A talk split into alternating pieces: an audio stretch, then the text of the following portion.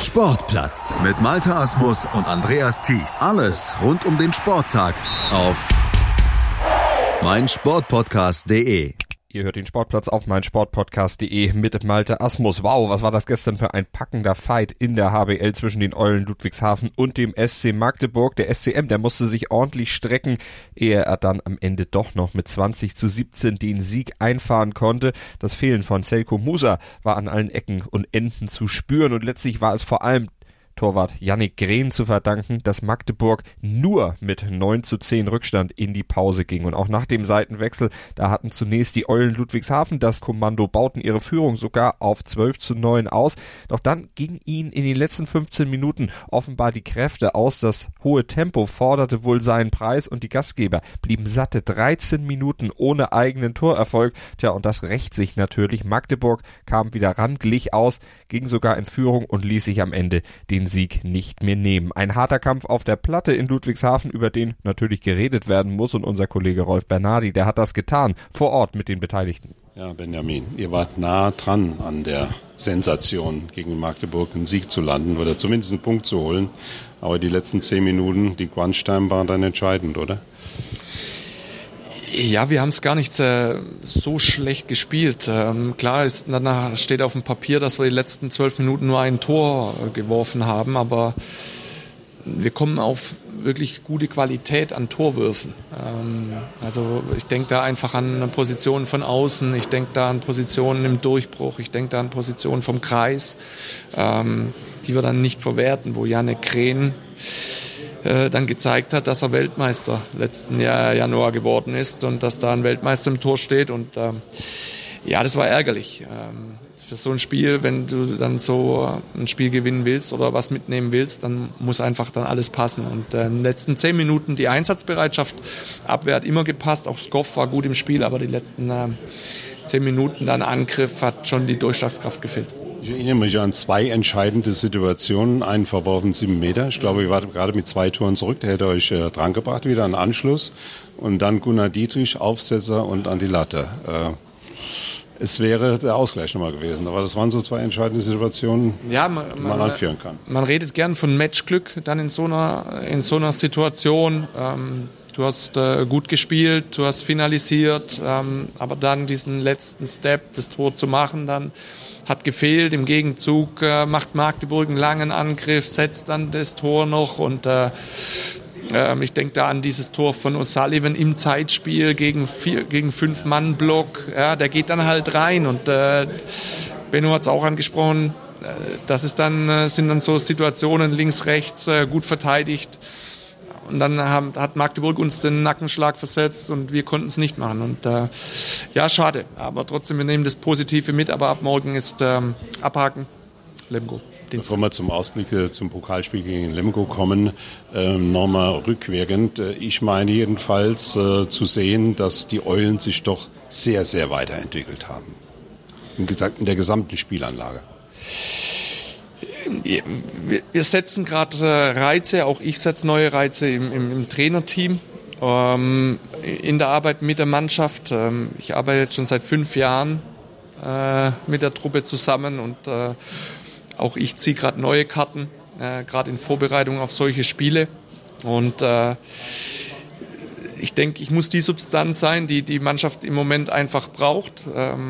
Ich hoffe, dass ich das ihr geben kann. Und schön, wenn man das von außen merkt, was wir wirklich gut machen, dass wir jetzt in den letzten 4-5 Spielen wirklich dahingehend eine große Plantreue hatten, dass wir die Stärken vom Gegner wirklich exzellent wegnehmen. Und das ist jetzt uns in Balingen gelungen mit den Schützen, das ist uns gegen Nordhorn permanent gelungen und das ist heute gegen die vielleicht, so wie ich es sehe, individuell beste Mannschaft der Liga im Angriff auch sehr gut gelungen.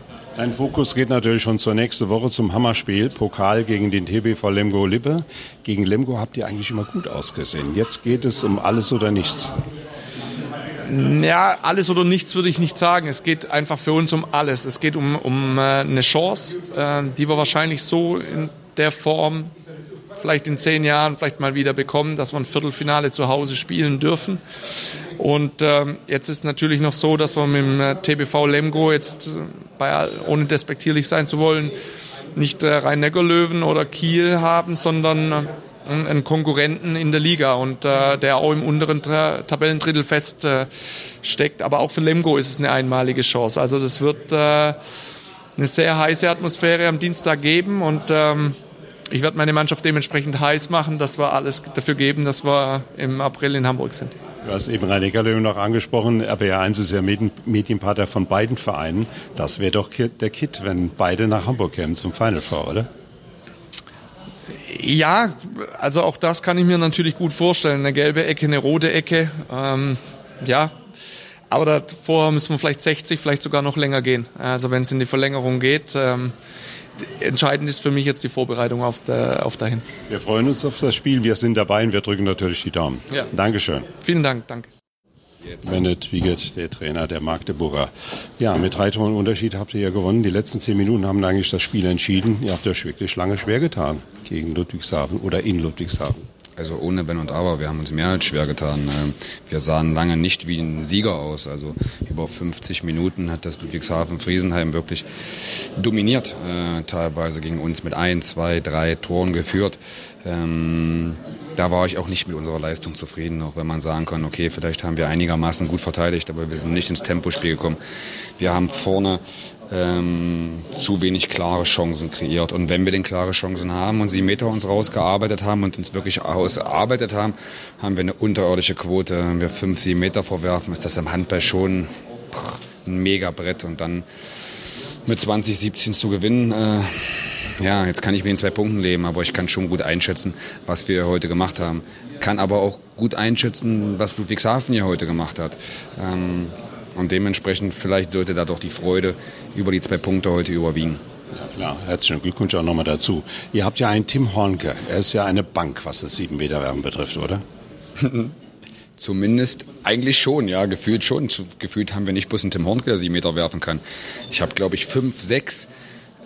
Schützen, die in früheren Vereinen eine Stammkraft im 7-Meter war und um die 80, 90 Tore in der Saison vom Punkt gemacht haben. Ja, und jetzt eliminieren sie sich selber so ein bisschen. Das ist, glaube ich, nicht eine Frage des Könnens, sondern vielleicht eine Frage des Kopfes, eine mentale Frage, an der wir jetzt klar arbeiten werden. Aber ich habe auch schon in der Kabine gesagt, das ist nicht unser Problem. Ich kann mit Fehlern gut umgehen und verwerfen ist ein Fehler. Aber wir müssen uns alleine von unserer Einstellung, von dem, wie wir uns sehen wollen, auch nicht blass, sondern wirklich farbig, können wir uns von Anfang an hier besser präsentieren, ohne Wenn und Aber. Ab der 50 Minute oder 45 Minute, zweiter Durchgang, hat man doch gesehen, eventuell kann es jetzt bei den Eulen nicht mehr, wegen der Kraft kann es nicht mehr reichen. Und ihr habt euch in der Abwehr gesteigert. So könnte man es doch wirklich zusammenfassen. Oder? Ich fand, dass Ben es relativ gut zusammengefasst hat. Wir haben dann Situationen kreiert, wo wir Jannik Grehn ins Spiel bringen konnten und wo er auch nochmal 2, 7 Meter hält, nochmal einen Freien von außen hält, wo wir nicht gut was kreieren und er trotzdem da ist und uns den Rücken frei hält. Das macht dann das Leben ein bisschen einfacher.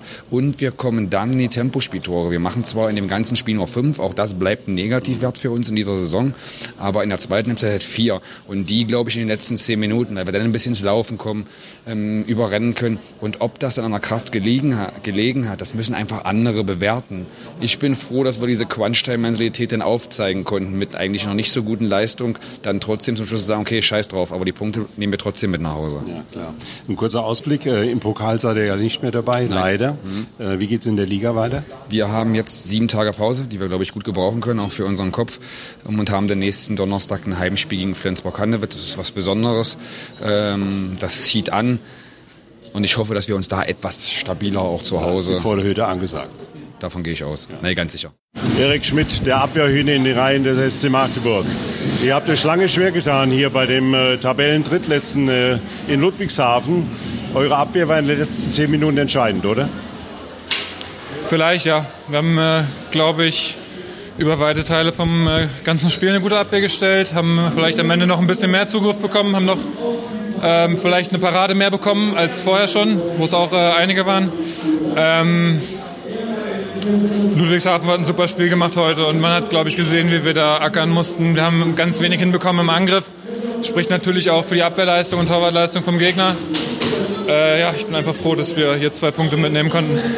Kann man sagen, dass die Ludwigshafener, die Eulen, besser sind, als der Tabellenplatz aussagt? Definitiv. Das zeigt nicht nur das Spiel heute, das hat auch haben ganz viele andere Spiele gezeigt. Hier zu Hause gegen die Löwen, auswärts in Kiel, hier zu Hause gegen Leipzig, wo sie ein super Spiel machen, auch die Punkte dann hier lassen. Also die Mannschaft hat enorme Qualität, taktisch sehr gut eingestellt und ich glaube, man hat gesehen, wie schwer sich hier viele Mannschaften tun, wie schwer wir uns getan haben. Und ich glaube, ganz viele andere Mannschaften werden sich ja auch noch sehr, sehr schwer tun. Nochmal herzlichen Glückwunsch zu diesem Sieg und danke für das kurze Gespräch. Jonathan Scholz, lange habt ihr mitgehalten. Ja, jetzt leider mit 3 Toren Unterschied verloren. Die letzten 10 Minuten waren der Knackpunkt, oder? Ja, ich glaube, die letzten 16 Minuten, in denen wir kein einziges Tor machen. Ich glaube, es steht 16-13 und es geht 20-16 aus. Und so ein Spiel, das müssen wir daheim holen jetzt. Jetzt warten wir schon über 2 Jahre drauf, dass wir mal einen Großen schlagen können. Und so nah wie heute kommen wir nicht mehr hin. Ich weiß nicht, was da bei uns los ist. Wir verlieren völlig den Glauben an uns selber. Verwerfen natürlich auch zu viel heute. Und ja, ärgerlich auf jeden Fall. Das war jedenfalls eine recht spektakuläre Leistung. Ihr könnt euch dafür nichts kaufen. Aber man muss sagen, dass die Magdeburger doch in den letzten 10 Minuten der Abwehr sich sehr gesteigert haben. Habt ihr euch dann zunehmend schwer getan im gebundenen Angriff, oder?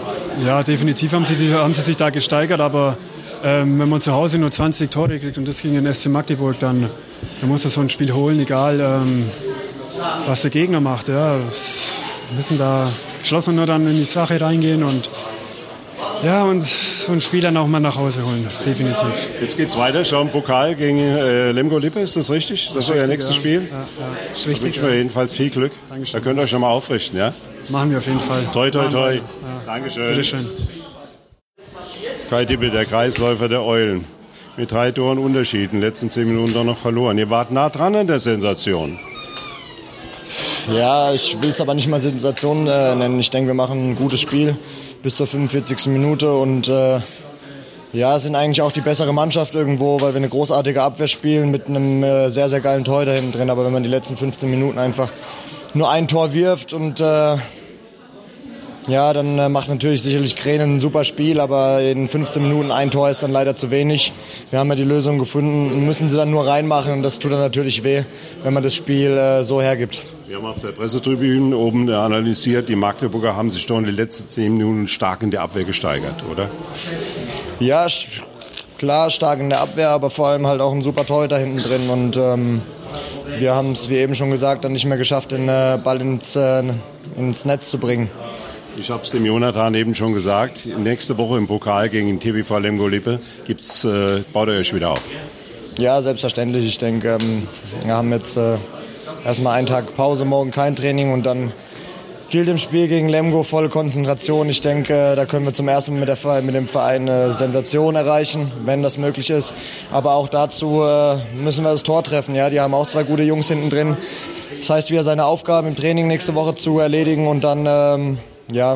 mit Vollgas am Dienstag gegen Lemgo. Und wir gucken gleich noch auf die weiteren Ergebnisse des Donnerstags. Vorher gibt's von mir aber noch einen kleinen Hinweis auf eine Aktion, die wir aktuell zusammen mit unserem Partner Magenta Sport durchführen. Was haltet ihr davon, Magenta Sport 12 Monate zu gucken, aber nur 9 Monate zu bezahlen? Klingt gut?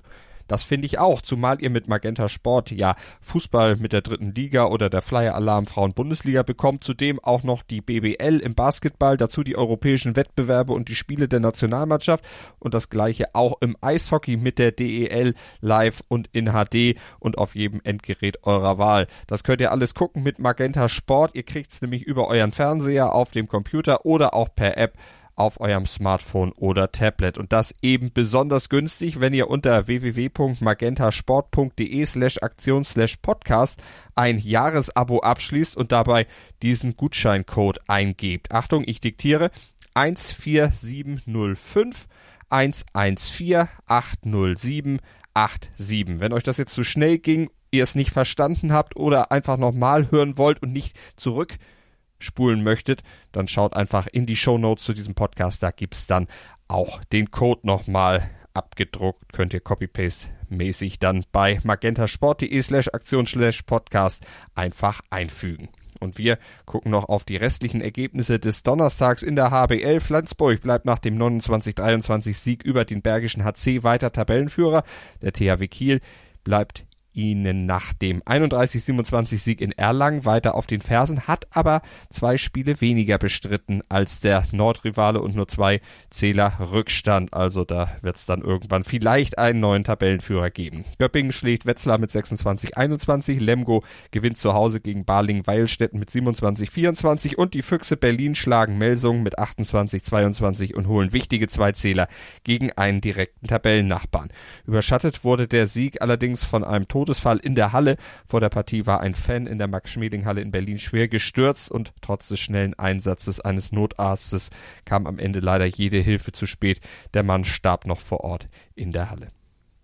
Mehr Handball gibt's bei uns auf meinsportpodcast.de, natürlich in unserer Spezialsendung, in unserer Sendung Anwurf mit dem Kollegen Sebastian Mühlenhof, da gerne auch mal reinhören. Ansonsten Sportplatz und auch Anwurf gerne abonnieren mit dem Podcatcher eures Vertrauens oder bei iTunes, und bei iTunes gerne auch eine kleine Rezension und ein paar Sterne dalassen. Da würden wir uns sehr drüber freuen. Was zum Teufel, du Bastard, du bist tot, du kleiner Hundeficker. Und dieser kleine Hundeficker, das ist unser Werner. Ein ganz normaler Berliner Kleinstkrimineller, der dann aber im Knast das Ding seines Lebens dreht. Una Fantastica Risetta per la Pizza. Er klaut seinem Zellengenossen ein Pizzarezept. Aber nicht irgendeins. Und mit dem eröffnet Werner dann die beste Pizzeria Berlins. Doch Werners Glück ist nur von kurzer Dauer. Denn es hagelt Probleme. Werners Pizzaparadies. Erstmals großes Kino- und Podcast-Format. Mit fetter Starbesetzung. Alina Butsch, Kida Ramadan, Edin Hasanovic, Oliver Koritke, Ralf Richter, Ben Becker, Winfried Glatzeder, Anna Schmidt und viele mehr. Abonniert die Scheiße. Jetzt macht schon, mach!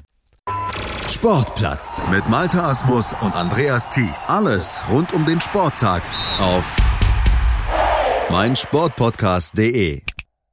Willkommen bei meinsportpodcast.de. Wir sind Podcast. Wir bieten euch die größte Auswahl an Sportpodcasts, die der deutschsprachige Raum so zu bieten hat. Über 20 Sportarten, mehr als 45 Podcast-Serien, über 9000 veröffentlichte Podcasts und über 5 Millionen Podcast-Downloads allein im Jahr 2018. Wir sind Podcast. Wir sind meinsportpodcast.de.